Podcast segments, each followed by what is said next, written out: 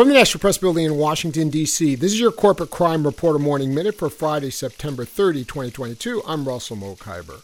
The Justice Department revealed its long awaited policy on corporate crime enforcement. And Columbia law professor John Coffee called the reforms modest at best. None are bad, but they are likely to have only a very marginal impact, Coffee said. If corporations under investigation believe that they maximize their chances for a deferred prosecution agreement from the Department of Justice by requiring officers to pay clawback, they will probably do so, Coffee said. Still, this stops well short of the stronger requirement, conditioning a deferred prosecution agreement on the corporation identifying and turning over all evidence in its possession on its employees and agents' involvement in the crime or the transaction. If we condition corporate leniency on a prior turn them in action by the corporation, this would have a real deterrent effect, Coffee said. For the Corporate Crime Reporter, I'm Russell Mokhiber.